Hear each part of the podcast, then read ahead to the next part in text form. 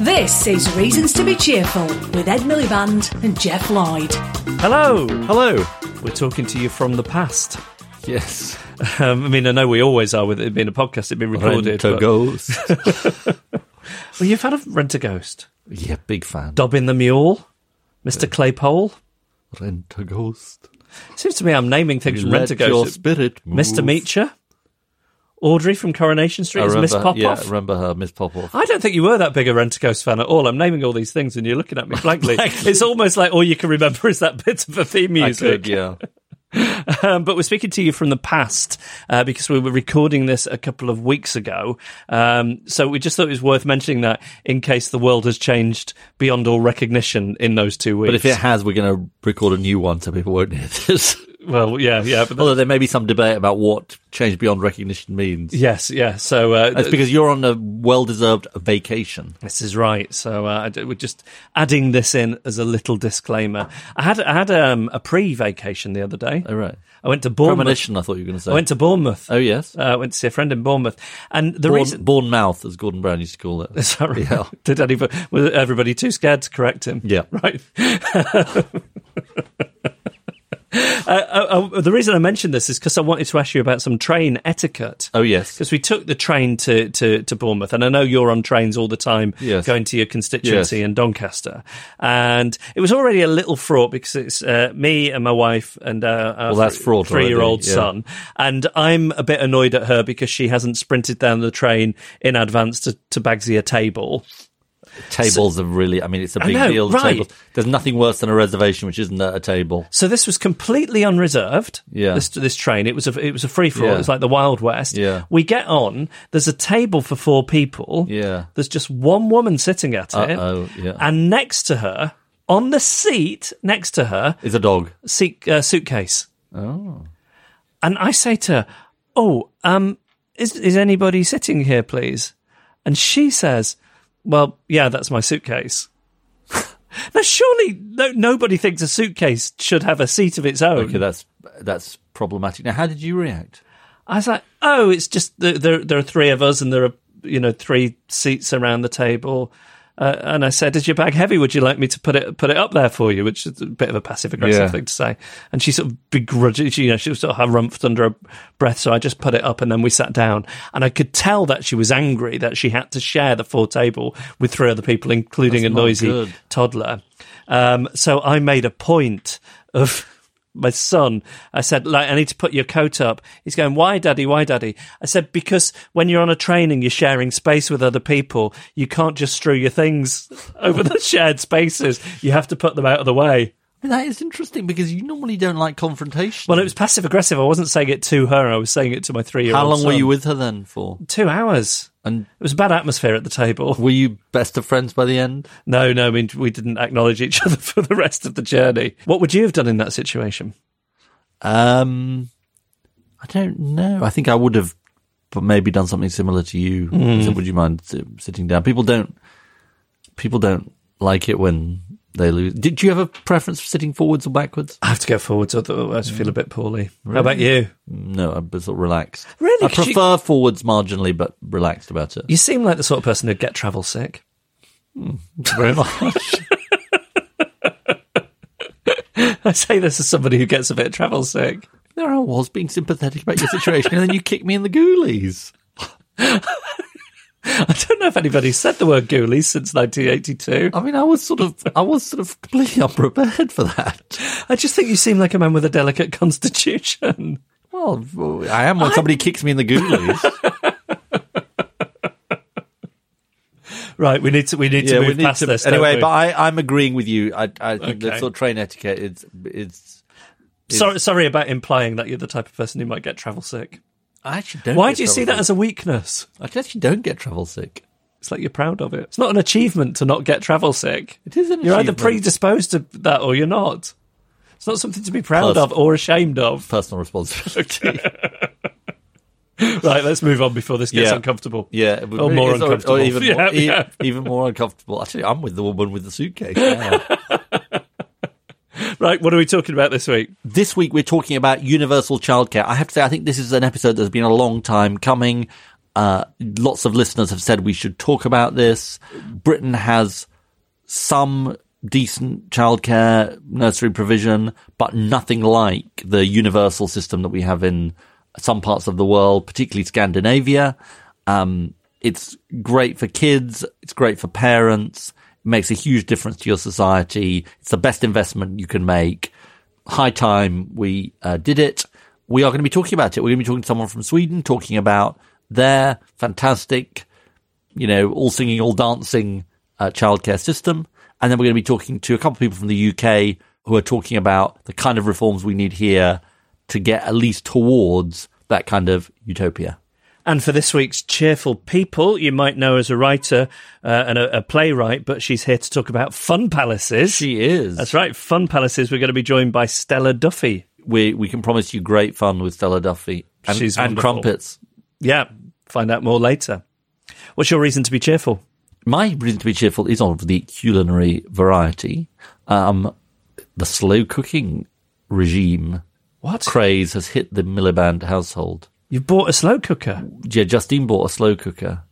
And, and what have you been slow cooking in it? Well, there was a bit of an accident where some spaghetti got cooked in the slow cooker, but not, not from me. Uh, uh, um, but it was a sort of, it was a kind of unfortunate accident. How many hours was the spaghetti in the I slow don't cooker? know, but I don't think it went well. Um, but, uh, um, but no, generally, what, I, I'm, I'm still sort of, you know, coming to terms with the slow cooker, but she thinks it's the business. Oh, you're coming on in leaps and bounds. It's not, not that long ago. You were buying yourself a new frying pan. Yeah, honestly. And here It's you whole- are with a slow cooker. Yeah, exactly. What about you? What's your reason to be cheerful? While I was in Bournemouth, uh, my my friend is training as a person uh, is training to be a personal trainer. I was talking about the fact that I have never found a form of exercise that I've enjoyed. I did spend time with a personal trainer in about 2006 for a few months, and the Yeah, only thing they I, sacked you. Well, I mean, there, were, there was an incident where.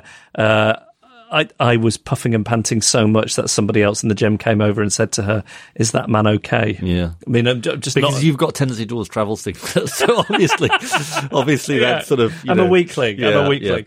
Um, anyway, so so I was explaining all this to my friend and saying the only thing I ever enjoyed was being stretched. So not doing stretches, but lying on the floor while the personal trainer stretched me.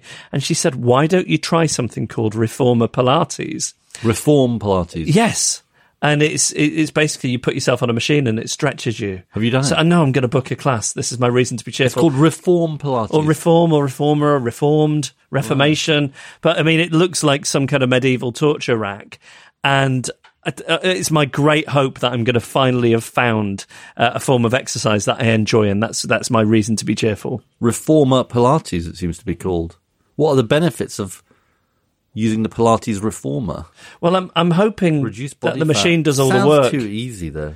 well that's what i'm hoping i always like the look of you know when you Promises see- a longer, leaner body. yeah that's what i want Shit. because i want a longer Why body would you not want that? I want a longer body because I used to be average height and now the average has changed and I'm below average. A quick Google of Reformer Pilates may reveal machines that resemble torture contraptions. Yes. God. Tune in next week for the longer, leaner me.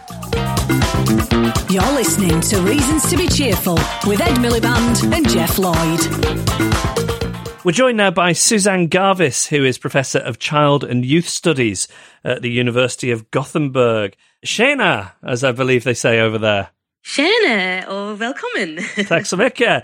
Um, so, c- Maybe you should just interview, conduct the interview completely in Swedish. I think that was about the extent of my Swedish. Could you do the first question in Swedish? Um, I, I don't think so. No, no. Could you start by giving us an, an overview of the situation with childcare in Sweden? So, you know, what what are people entitled to? How much do parents pay? What does the government provide? You know, the the age Make us really envious. yeah. Sell, us- sell it to us. This is this is this is where we get envious. Definitely. So the Swedish system, I think, is an envy of many, many people in governments around the world. It's based on a structure that allows access and affordability to all parents. So uh, some of the, the things when, when people are thinking about the Swedish system is that we have rules that all parents are entitled to a place within four months once they register with the preschool. Access then it is uh, maintained, but then also affordability. So their fees are kept low as part of the concept of maxi tax. What that means is that there's a three tiered system depending on parent income, but the fees can never actually be more than around 3% of a parent's income for the first child. And this is really, really a low cost uh, compared to a lot of countries. Our dog actually goes to puppy preschool and his puppy preschool is more expensive than my daughter's preschool. Wow. And what age does it start? Yes, so parental leave is usually for uh, uh, 480 days. So children can start from one year of age, and then the focus is very much on multi age groups. So children one to five will be in the preschool altogether. And because uh, most people trust the preschool, around 95% of children will actually go to preschool each day. Even from the age of one? Yes. And if I may ask a personal question, so how much would it cost for you if, if your puppy preschool is more expensive? How much would it be per month or, or? Yeah, so our puppy preschool is actually double what we pay for my child's preschool. So uh, we pay 1400 krona and I'm not quite sure. That's, I mean, how. that's the, very roughly sort of 140 pounds a month. Yes, and that includes all meals as well. Wow, that's pretty good, isn't it? I mean, it's unbelievable. I'm just thinking about what we pay for nursery here uh, for three days a week, and, and it's many, many times more than that. It's, it's making me a little bilious. Yeah, well, it's based on the idea as well that um, all children need access and that uh, preschool acts as a form of poverty prevention as well. So children aren't responsible for their life situations and the, the preschool is, is to make up and provide all children with the same uh, good start in life. Susanne, I think some of our listeners will have been familiar with the Swedish sort of nirvana, um, but how did we get here? I mean, in other words, because I, I you know, coming from where we are in the UK, where we're miles behind, it'd be interesting to know how it came about. This this this uh, settlement was it about women in the workforce, or was was it specifically about the the benefits of, of childcare? Uh, both, both at the same time, but also there's been uh, journeys along the way that have brought in uh, more government regulation. So things like the maxi tax, for example, have come out of um, high fees initially, where parents could not afford preschool. So then the government said, "Hey, we need to actually do something about this to make sure that preschool is affordable for all parents." So um, the system has been in development as well since about the 1970s. And one of the important things is that the system is actually uh, under the education department, not under another government agency. So immediately it gets a lot of respect and it's considered the first step in a child's education journey. Now that's interesting because children don't start education how we would think of it till about the age of seven, and then emphasis is put on play in those early years, right? Yes, very much so. But uh, there's such a focus here as well that, you know, it's the first education institution that a child will ever come in contact with. So you have to make it uh, fantastic for not only the child, but also the family to build trust into the education system and also to then have this lovely collaboration between the, the preschool and the parents themselves. Just on the history of this, since when has it been like this system? So the system has had a, a, lot of lot of changes. So uh, the system ha- has come out of very much from this idea of working women's movements as well, and allowing uh, both parents to work. And then each uh, time there has been a political change as well, the system has changed a little bit. So in the 90s, for example, it went very much from a government uh, central controlled to a commune or a, a, local council approach as part of the decentralization a- across Sweden in the 90s. So what that means as well is that preschool looks different across Sweden depending on the community that you live in. And part of that is part of this idea of the community is the best place to provide support rather than from a national level or multi levels of government.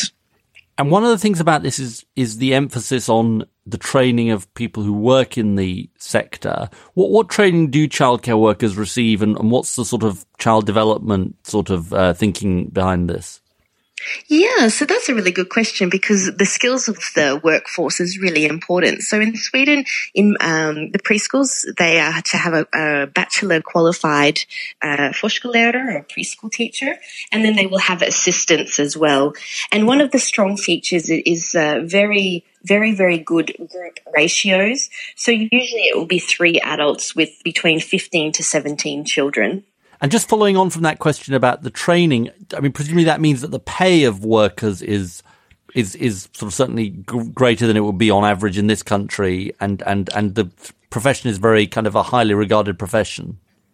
Yeah, so in the surveys that come out, uh, preschool teachers are one of the most respected and trusted uh, in society. And uh, that, that's always interesting each year when these surveys come out of just how much uh, respect there is for the work of these preschool teachers. And they do have uh, better salaries than staff in the UK. And what's interesting is that the, the rates of salary will actually vary depending on the local council where the preschool teacher lives. So some preschool teachers are actually paid very, very well uh, for what they do. And uh, there's also other entitlements for the preschool teacher as well. So these could include things such as free clothing uh, and shoes, uh, specifically if they're needing to work outside as part of uh, risky play and outdoor play agendas, and then uh, other things as well. So in some municipalities, there are six-hour working days for preschool teachers as well. And what do we know about? I mean, the, the, obviously the Swedish system sounds brilliant to, to our to our ears what do we know about the impacts it's had on, on sort of wider issues? So parental employment, child development, and so on. The idea is that by allowing both parents to work as well, it actually reduces poverty because families have more income. But at the same time, it's also allowing children to build very strong foundation of uh, social and emotional well-being before they actually start school. So the children are comfortable, they know the routines, they're very much used to this type of uh, group learning. So then they have an easier transition once they do actually start school. And just to be clear about this, this this system it has cross party support, does it? In other words, whether you're on the right or on the left of politics, you support it. Definitely, definitely. So the idea is that uh, education is supported at all levels by all parties. Now, this, this is probably a sort of hard question, Susanne, but, it, but but but how do we get from where we are in the UK? Do you think to to Sweden, or, or you know, what can we learn from Sweden, and and and how do you think we can we can get there? Yeah, that's an interesting question because I, I, have this conversation often with uh, government policymakers around the world. And the starting point is allowing equal access for everybody. So uh, that means that all children have a right to preschool from a, a, very young age, but also it's affordable for all parents and there is uh, access there. So if those two things can be universal for all uh, families, that's the first step in, in the, in the uh, solution. And I suppose just thinking aloud, there's obviously a cost issue about this. There's a sort of universality issue. It's, it's kind of it's not completely universal because you pay a you you know higher income families pay a bit, but it's sort of a more universal service. But there's also a sort of debate, which I guess happens here about whether children should be in childcare from the age of one or whether they should be at home with one of their parents. And maybe that's kind of part of what sort of you know, sh- kind of clouding or shrouding this this this debate. Is that right? Is that a debate in Sweden? You know, what what's your, what would be your thinking on that? Yeah, we we don't so much have this type of debate in Sweden because it's understood that the parent and the preschool working partnership together to support the child's learning and development. So rather than one being better than the other, the approach here is that they will work side by side and what is best for the actual child as well.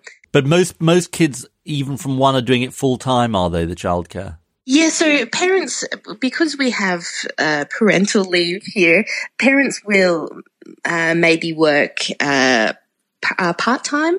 So, as part of Swedish law as well, you're entitled to part time work and not be penalised uh, while your child before your child starts school. So, on average, uh, the Swedish children will spend around 30 hours a week in preschool. It sounds like utopia, really. Um, Susanne Garvis, uh, that's really been a brilliant explanation of how it works in Sweden. Thank you so much for joining us. Thank you.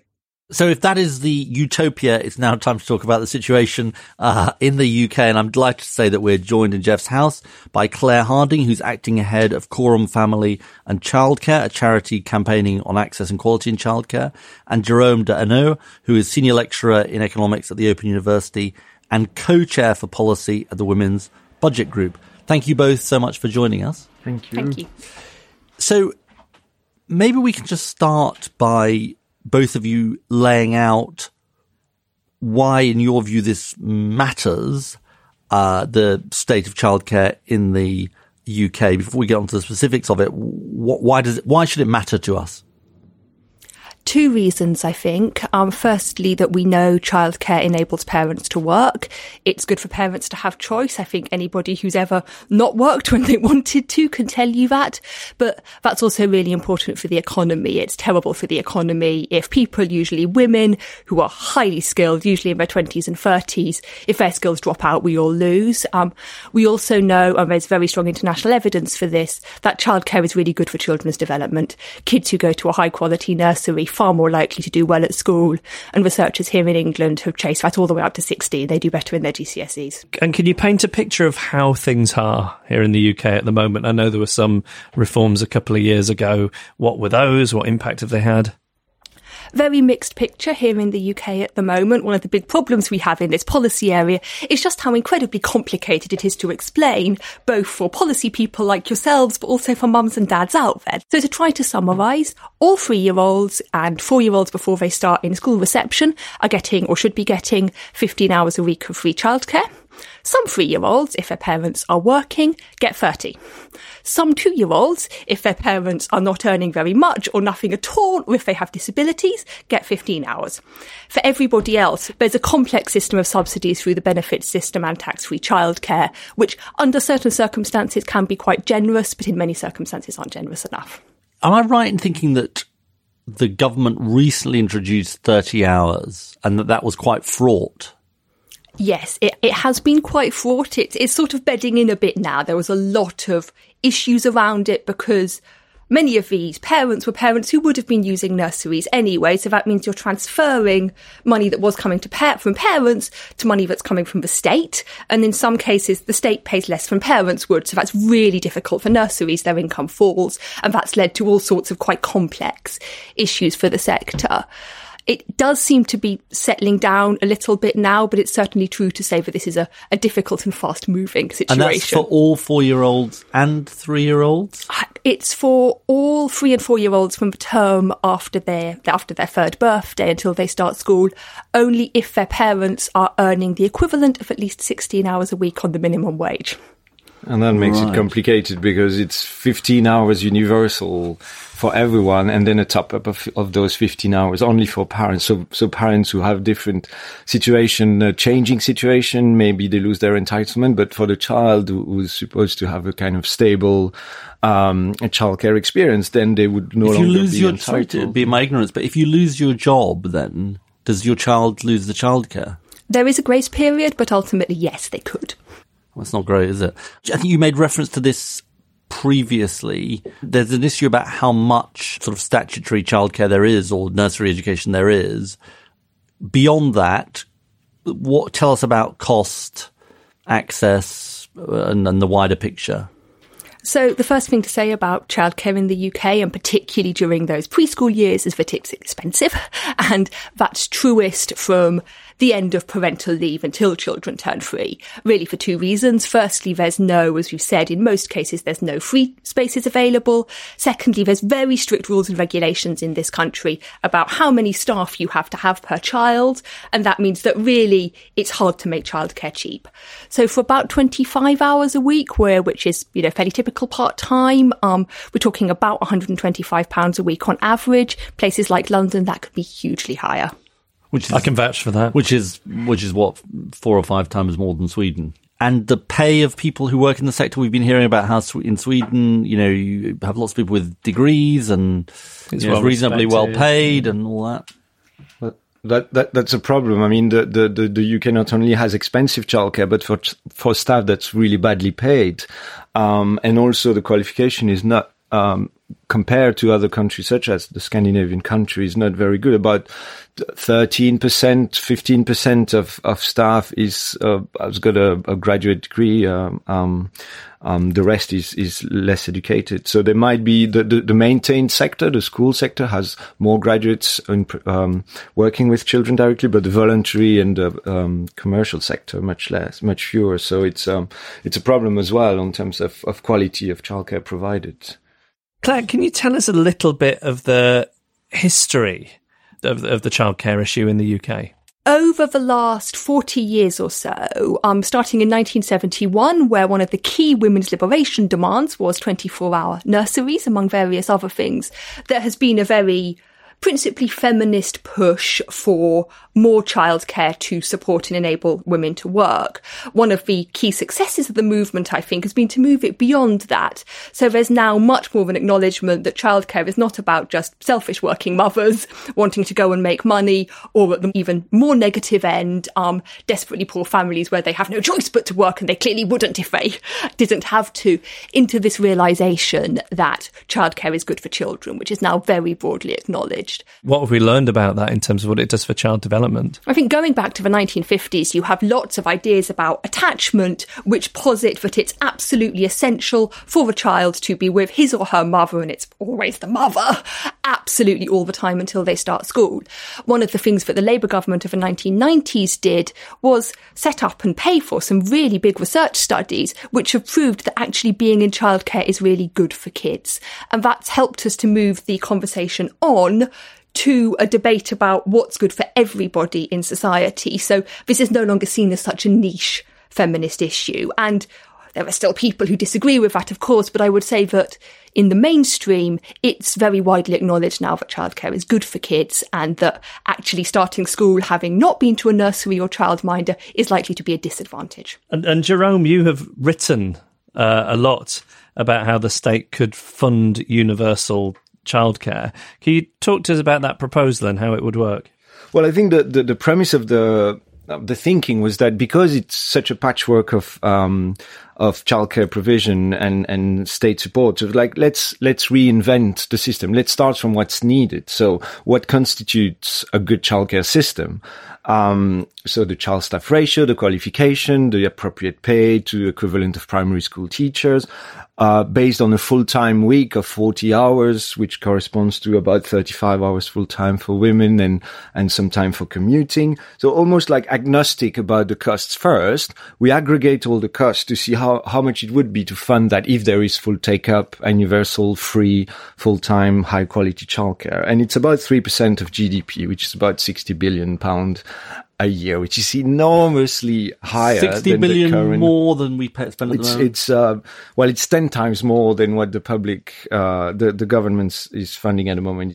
But the the the we so don't stop here because the the um, what it does it creates employment directly and then it creates employment indirectly with all the suppliers to the to the nurseries and all these newly employed people spend in the economy. So there is a multiplier in terms of consumption etc all of which raises tax revenue from consumption, from income, and on top of that, those who are um, uh, enabling the, the childcare, full-time childcare, enables women to work, more women to work, and therefore less reliance on universal credit or the equivalent on, on, on child tax credit because their income increases.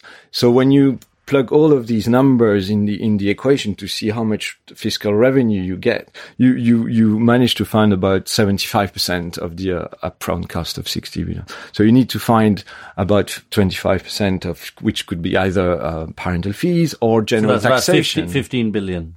Yes, So which for is those- not negligible. For those of us who don't, when we, we hear numbers like uh, the, the Yeah. difference between 15 billion and 60 billion is these are just huge numbers. When you were working at the Treasury, Yeah. how big a number is 15 billion? It's 45 billion different than 60 billion. but it's three percent of GDP, Right. Sixty billion, Sorry. which is which is a huge number. But is it a number that, if you are serious about a genuine childcare that will have beneficial effects in the long term, is not necessarily. So uh, Denmark spent two percent or uh, uh, more, uh, just above two I percent. mean, 15 billion doesn't on, feel that much. No, but also when you take another perspective, which is the longitudinal way of, of saying, so for a typical mother of two children, if that's, that childcare, which is very expensive uh, for the state, allows them to recoup some of her lost earnings from staying in employment over the lifetime, I calculated that on on um, a difference. So for a low educated mother, it would take about 11 years to recoup from you know the increased employment and earnings and the tax paid out of that, and and that only about income tax and not considering consumption or the reduced. And what spending. are you assuming in this, Jerome, about the, the how much people are being charged for it? Free. It's free, completely free. Completely So that's free. actually beyond the Swedish system. totally beyond the Swedish. The, the exercise was not necessarily to say we should have a Sure, free universal sure. childcare, but it's the reasoning about, you know, why do we have free education and not free childcare? What is fundamentally the difference? Because you have a system where from very a- early age, children are being developing and um, educated and, and, and learning by playing, etc. All of that is part of their development that, that makes them successful, not just on, you know, academic skill or cognitive skills, but behavioral, social, etc. So why not try it? It's conceiving childcare policy as a, as a public investment in the same way that's investment in infrastructure or physical infrastructure, because it's an employment creation policy. The, the, the, the, the policy that I'm talking about, the universal childcare, is, is, um, indirectly and uh, directly would create 1.8 million jobs, full-time equivalent, which is pretty much the entire increase in, in jobs that was supposed to happen during the, the 2010 to, to today, but with very different working conditions. This is, these are full-time, well-paid jobs. Um, and not just in childcare. Claire, what do you think about this? I think it's very hard to disagree that we should hugely increase investment in childcare. You know, there's a lot of anecdote that supports this stuff. Um, did some surveying of parents in London recently, and what comes across really strongly is that however people felt about childcare before they started, people come in with all sorts of ideas. Almost everybody, when the child starts with, at nursery or with a childminder, they notice really quickly positive improvements behavior, learning, cognition, taking turns, knowing how to use cutlery. Families really value this stuff. It's interesting because there, there's um there's the public support issue about oh it's never going to work in here people want choice they want to be able to stay at home it's the part time is important etc and in Norway they had the same issue. There was very low public support for a massive investment in the late 90s early 2000 about um, increasing uh, drastically in the same way full-time uh, affordable childcare with a hard subsidy So Norway's a lot more recent than Sweden. Though. much more recent. And actually, uh, the, the the increase was quite over five, five, six years. And you can see the take up was very high and the attitudes changed along the way. So that now in, you know, 10 years after it's fully implemented, nobody would think about part-time childcare or And how did that and- change happen? Because one of the things I think both of us are interested in is what's the sort of political, small p or big p political sort of uh, forces that that, that, that, shape this. there was um, an intention of providing more um, opportunities for employment for, for mothers to follow what because they were lagging behind the other Scandinavian countries. And they realized that childcare was a, a solution, but there was low pub- public support in the sense that there was a different a mix of uh, market provision and public provision, uh, higher part-time employment for mothers, etc. But there, there was there was still a public support with the concept of providing childcare publicly, etc. Where are we in the league?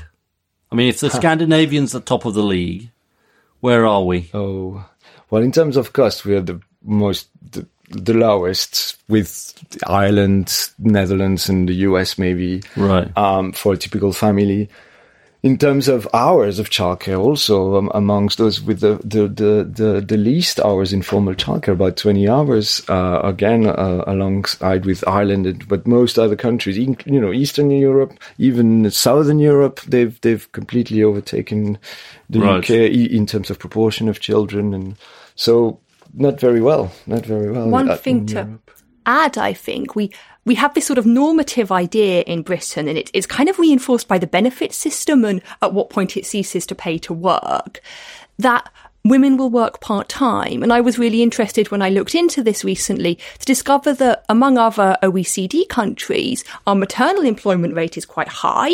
But the proportion of those women, mothers, who are working part time is also really high. So it's really easy to assume that the pattern that we have here in the UK is normal, but I think as Jerome has been saying, it's really not. Part of that is because, of course, we look to the United States as the other big Anglophone country, and it is fair to say that their childcare provision is worse than ours, but we must not assume that that is true of all rich economies. It's really not. Can we, can we talk about beyond cost and access? Uh, what else needs to be done to address issues of childcare in the UK? I think in the system we have now, there's a lot about awareness, which we've kind of touched on, that people people don't know what they're entitled to. They may be um aren't confident of the benefits of childcare until they've actually tried it. I think it's easy for people like me to forget that universal paid for childcare, even to the minimal extent we have it here in the UK, is pretty new. Women mothers of my generation were generally not in nursery until we reached school. I had working parents and went to a childminder. So mothers of about my age, it's not kind of automatically necessarily in your head that this stuff exists in the same way that we all know that schools exist or dentists exist or hospitals exist. So how does this idea fit with other family policies like parental leave, flexible working, and so on? Do they need to go together? Would you do childcare first? Um, Geoff will come on to the Geoffocracy in a sec, but I um, I mean, definitely it needs to be integrated. And most successful stories in other countries have uh, changed both at the same time. Germany is one example. For example, you, you, you create a more egalitarian parental leave, which has individual rights, well paid, uh, uh, uh, paternity leave and maternity leave and some shared leave, but both, all well paid. The best example is Iceland with three months for the mother, three months for the father, paid at 80 or 90% of their former earnings. Soon to be five. I think and then I think yeah maybe it's it's, it's, yeah. it's increased. And then uh, a period that's shared, but also some flexibility in the leave in terms of um, um, maybe not uh, reduced hours or or, or uh, full time leave in, in the first year, but some days that are possibly spread over several years and also a reduction in working time in full time full time working week for everybody so that men are incentivized in, in into caring activities or other activities as much as uh, women but also finding the right balance of, of income necessary for, for living and uh, providing care time is is there much political will in this country behind these ideas? So, I mean, do the current government, for example, see the reforms that were made a couple of years ago as well? We've we've done our bit, or is is there an appetite and an acknowledgement that things need to change? I think it is interesting that Theresa May, in one of her last acts as prime minister, put forward a number of consultations which are now running to do with things like paternity leave, some quite specific stuff about flexible work working and leave for parents of premature babies. And, you know, when we're talking about the kind of scale that Jerome is talking about, leave for parents of premature babies probably sounds a bit peculiar. But I think there is an appetite in certain areas of government um, to move forward on this. We are trying to continue to push home the message that 30 hours for three and four year olds is very nice, but you know, that's an average of five terms of entitlement in term time only. Children are children for an awful lot longer than that. So there's a lot further to go, but I don't think we should underestimate actually how far we have come in the last couple of decades. And and finally, we have a thing on the podcast which is called the Geoffocracy. It's uh, it's a utopia with me installed as a benign leader. If I was to make you joint ministers for, I don't know, would it, would you be education ministers? I mean, would you be children's ministers? I, am not sure. But if if I, I was to give you carte blanche, what is the first thing you would do day one with regards to this?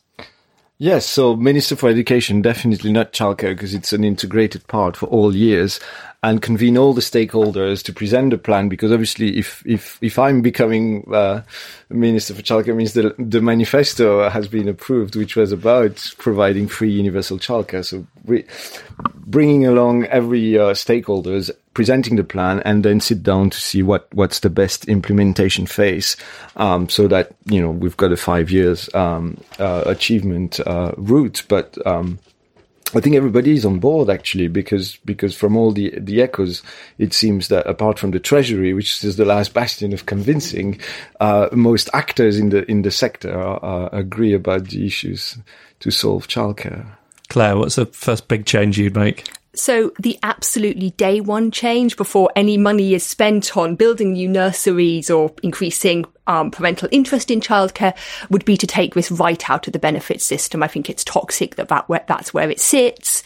It prevents parents from using it. There are all sorts of silly practical problems about paying for childcare up front and getting paid back in arrears that are literally blocking people from work and could be got rid of at zero cost tomorrow if there was the political will. All right, you got the job, both of you. Uh, Claire Harding and Jerome De Henau, thank you so much. Thank you. It's another reason to love the Swedes. I mean, why why don't we Emigrate together. Well, there could be that. Elope. Yeah, yeah, yeah, yeah. We could uh, ask if the Geoffocracy could be made part of the Kingdom of Sweden. That's true. Yeah, They do have a king. They do. King. Is he a Carl Gustav? I think maybe. Right. Yeah, I've seen a photograph of him, of him in uh, swimming trunks. Have you fancied being the king of Sweden? I mean, if they asked, I'm sure I could agree on But terms. don't you think? I mean, it is. It is really, and also, you know, the cost of the childcare in Sweden, even for obviously a relatively well-to-do family, and and it's just. I mean, it's, and and then and then listening to our other guests, to, to Claire and Jerome. I mean, it just seems like a no-brainer in terms of child development, in terms of the impact it can have on employment. Um, but but we're still a long way away from it. it it takes a boldness, doesn't it, to to commit to something big and ambitious like this? But God, I wish they would. There's there's something interesting about the way that Sweden approaches these things in a universal way rather than a means tested way, whereby everybody is on board. Now there's, there's slightly different because there's kind of a consensus about a higher rate of tax as well, but everybody gets behind these ideas. I think it's also something like, you know, it's a bit like the childcare system is a consequence of the rest of the system in a way, isn't it? Yeah. You know, a more consensual political system, a more social democratic country, the sort of equal role for women. So, so obviously we've got to demand the universal childcare, but, but maybe it also goes along with these other changes that we need to see. You're listening to Reasons to be Cheerful with Ed Miliband and Geoff Lloyd. When you need mealtime inspiration, it's worth shopping Kroger, where you'll find over 30,000 mouth-watering choices that excite your inner foodie. And no matter what tasty choice you make, you'll enjoy our everyday low prices, plus extra ways to save, like digital coupons worth over $600 each week. You can also save up to $1 off per gallon at the pump with fuel points. More savings and more inspiring flavors make shopping Kroger worth it every time. Kroger, fresh for everyone. Fuel restrictions apply.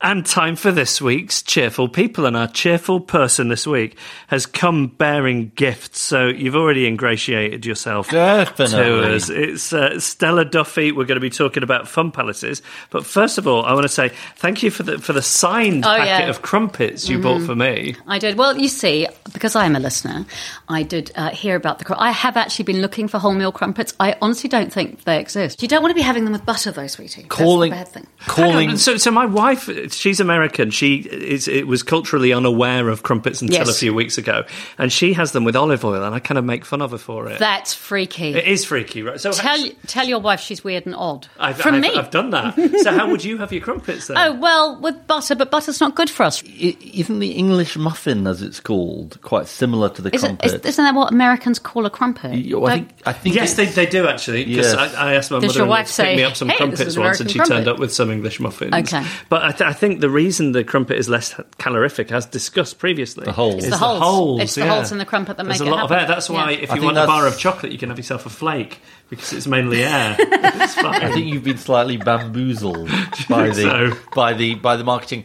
And Stella has bought me has b- bought me Bought you, actually bought paid me proper money. Her book, Yeah. London Lies Beneath, because I said I wasn't a, a very huge frequent reader of fiction, fiction, writer, yes. uh, and I'm looking forward to reading Well, it. pl- please do one day. Maybe next. Maybe next year's holiday. when No, you- no, no. when you uh, before then, before then. Um, it's a very lovely. Well, it's my, it's my it's my best novel. It's my fifteenth novel, and I think it's my best. I'm probably not supposed to say that, and my publishers would probably hate that because Is it your but- most recent one? No, Right, yeah. Because you're Yeah. always supposed to say Yeah, your most recent one and, is your best. And, and the last couple have been good as well. I, I just happen to know that, that a lot of my heart's in that one. That's right, well, I'm going to read it. yeah. So, but we're here to talk about fun palaces. We are, yes. What are fun palaces? Okay, do you want the, the historical spiel or just the current one? both. Okay, right. So here we go. In approximately 1961, Joan Littlewood, theatre director, whose work you will know, Oh What Lovely War, things ain't what they used to be. But what you may not know about her is that she um, formed Theatre Workshop with Jimmy Miller, also known as Ewan MacColl, Kirsty's dad, right? 'cause Ah, Dirty Old Town. Uh huh. Everything's joined up. Um, and she was uh, blacklisted by the BBC because she was a communist in the 30s, and she was just phenomenal. This amazing, amazing South London theatre woman who left London when she was 23 years old, having won the speech prize at RADA. So this is perhaps illegitimate terms terms that they used in those days. She didn't know if she was her mother's daughter or her, sister's daughter when she was growing up, and uh, won the speech prize for RADA. Really big deal. Common, you know, common girl from southeast London, southwest. Sorry, Stockwell. People will be so upset. Um, and anyway, she hated being in the West End because she had to talk terribly posh and very Celia Johnson. And in her book, which is confusingly called Joan's Book, so you say to people, you should read Joan's book, and they go, What's it called? And you say, Joan's Book, and they go, What's it called? Anyway, in her book, she says, I decided to walk from London to Manchester. And she was so, she wanted to basically go to where the communists were rising in Britain. And she's so political and so full of, you know, the working people and the left. And in the, there's a line that says something like, I arrived in Manchester and smelt the grit of communism from the Pennines. Um, she was phenomenal and completely over the top. Anyway, so uh, there was also this amazing architect, 20 years her junior, um, Cedric Price. And in the 60s, they came up with an idea to have a venue that would house everything, all the arts, all the sciences. You know, you did the music education program, right? So, so that music education wasn't just for the middle class, which it still currently is in Britain, wasn't just going to happen to the privileged few, but was going to be for everybody. They had Yehudi Menuhin on the board. They had the amazing Buckminster Fuller on the board. And of course, the building never happened. And um, Richard Rogers has said that the design that Cedric Price did for the Fun Palace that never got built is what he and uh, Renzo Piano based their design for the Pompidou Centre on. That's a fantastic. I know, isn't it brilliant? Information, yeah. Um, and you can see, if actually, if you look at their their early designs before it turned into, you know, how Yeah. architecture designs change. Anyway, they couldn't get the money together for the building. It was going to cost. It was going to be for the people of the East End because Joan was by then at Theatre Royal Stratford East, and she could see that there were all these phenomenal people. So my family are white working class from New Zealand and from Southeast London. And there's all these amazing people. They're just, you know, my mum and dad had to leave school at 14. My brother and sisters left school at 15 and 16. If you don't get the chances to see that there are dozens of things you could do with your life, yes, you might find those again in your 50s and 60s, but but what about all the rest of the time? So Joan was saying, well, why don't we have this space that was, is available to everyone, that's free, where you might walk in, say, say you're like my brother and you get an LEB apprenticeship at 15 you might walk in and you'd, you'd go over there to be learning your Mechanics Institute paper on, I don't know, fixing your motorbike. But on the way, you would stop and have a pint, and they're all in the same building, right? And then you watch the football live because it's on the telly. This is before we had live screening of anything, that they were dreaming this up. And then you might see that there's a, I don't know, a chamber orchestra over there, and you notice that someone from your estate is playing in it, and you understand that people like you can do all the things. So it's all in one place. All in one place. This was the dream. And this was the dream. Aha. And on the weekend of October the 5th and 6th, Well, it is it a reality. Six years ago, we thought we would do something for Joan Littlewood's centenary, me and my co director, Sarah Jane Rawlings. And it took off. There were 138 fun palaces around Britain the first weekend. So far, there have been, let me see if I can remember the numbers, it's an annual weekend of action. And people, people are not doing it just their buildings, they're doing it in their libraries or the town hall or in the village square. Or we've got two in forests this year, several on trains, lots of pub fun palaces. a mobile fun palace. Yeah, yeah, absolutely. So, so there's been 1,367 fun palaces run by 38,400 local people uh, in 15 nations, with 450,000 people taking part so far. And they're amazing. I mean, there's one in Stock. Stockton called What Would Greta Do Fun Palace. And their entire fun palace is people sharing their passions. So, men, here we go. Ed, if I were to ask you Yeah. what you're passionate about that you could share, that you could teach me, right? It doesn't have to be what you're famous for, for example. It doesn't even have to be something you've talked about. Rubik's Cube. Uh, exact. Okay, this is such a good fun palaces thing. Okay, Yeah. so what would happen was that you would take a little corner of Yeah, your fun and be a palace Ru- do a and Rubik's show Cube. people how to do Rubik's cubes, and then we might do some local history and find out if there was ever a Rubik's cube. You know, I don't know, gamer. Yeah. Or um, if anybody had any connection to the original Rubik. How about you, Geoff? It, it probably Beatles. Uh, Beautiful. Okay, so is, it, is this is this um, playing the music or quoting great screeds of lines? It's, I'm I'm a little bit of a nerd, so the the history of it Okay. and how it impacts on lots of other things. Fantastic. So, if you were to have both of these in your local fun palace, what I can teach is I'm halfway through learning to be, being becoming a yoga teacher, but I could teach. I could get away with teaching a few little poses. We have had people make fun palaces with three days' notice. Quite often, they like to make it with six months' notice, and then they get stuff together as they go. But you know, like so, the Treneere Estate in Cornwall. 30% of fun palaces happen in, and it's such inverted comma stuff because the people in the Treneere estate don't talk about themselves as deprived. But Cornwall is the second poorest county in Northern Europe. But the people of the Treneere estate, who are also a fantastic residents association who do all sorts of stuff, have been making a fun palace last year, they're making another one this year. It's saying to people that what you have to give in your own community is brilliant as it is, and that every community has phenomenal people. And yes, sometimes there might be someone from outside who can bring something in as well. If we turn and look at each other, we've all got stuff to give each other. Frankly, right now, at the moment, that bit where we can pay attention to what we what we do have as opposed to what we don't have in our communities, that's really important. So you can either take part by offering something up for a fun palace, Uh, yes, or you, you can go along. Go along get- for free.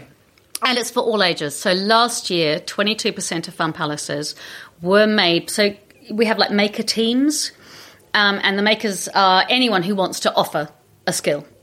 And uh, the the average maker team is about 12 people, but last year, 22% of the maker teams involved people who were under 18 and over 65. So it's doing intergenerational by chance. Um, and because people are often offering things, so, you know, there are orchestras, there are astrophysicists, but there's also, I'm a little bit good at crochet. I could share something. And we're like, brilliant, come do that. Sit down for half an hour, share your Rubik's Cubing, and then go and learn something from someone else. I mean, it's brilliant, isn't it? Yeah. What we like about it is that if Ed, if you were to teach, because I am really rubbish at Rubik's cubes, and I never Yeah, managed to. I, I'm actually a bit rusty. I just have to confess, so I you, need do to get my training. Get frustrated and pick them off, and then I never quite I know that, yeah. Um, but if you were to teach me that, you and I would be using our hands. So we would get a chance to have a different conversation. But the biggest thing, I think, is that, that what I say to people, and we run workshops in this, and then people go on to do other stuff locally as well, but this is a really good starter, is we think it's fine if it's a bit shit. And unlike everything else, right, where you have to be shiny and you have to be perfect and you have to be glossy, if you are genuinely saying to your local community, anyone can get involved and anyone can contribute, some bits are going to be a bit rubbish and some bits are going to be much more But that- that- astonishing than you be the expected. joy of it in a way. Totally. Yeah. Because you, and the other thing is, your American wife will come along because she is being nice to you about the Beatles, but she didn't know that she wanted to talk to um, Ed the Q for Ed's Rubik's Cube. Then you get different conversations happening because people don't know what's going to be in the Fun Palace. So it's not too late to make a fun palace. No, we have honestly had people sign up two days beforehand, and and also we have loads of resources on the website. We've even got a template risk assessment form, and it was done for us by our mate who used to do the outdoor skating rink at Somerset House in in Christmas time. So she knows about writing "Don't skate with scissors." Okay, um, there's template letters to your MP and council. They may not come with two days' notice. Thing Unless your MP is Ed. And well, exactly. Yeah, in this yeah, case, yeah, he's Rubik's there Cube. with his Rubik's Definitely. cube. Um, but the and we also have posters and everything that people can order from us for free. And to find out where your nearest fun Go palace to our is, website, funpalaces.co.uk, and there's a lovely map there. You put your postcode in, your closest ones come up.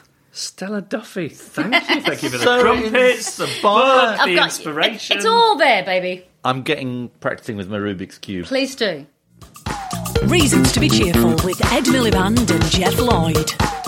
Well, we're in the outro. Yeah. How's your holiday going?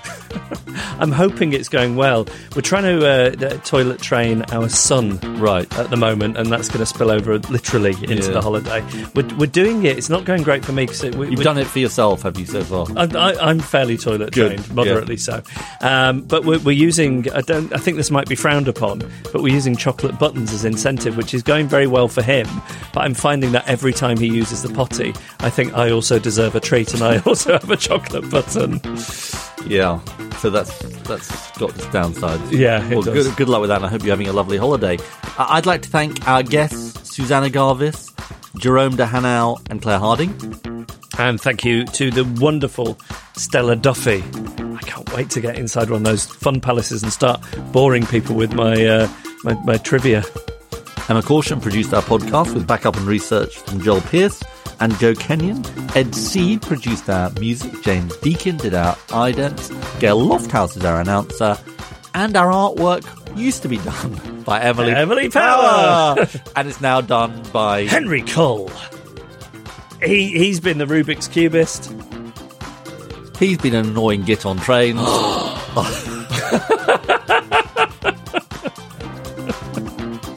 And these have been Reasons to be cheerful.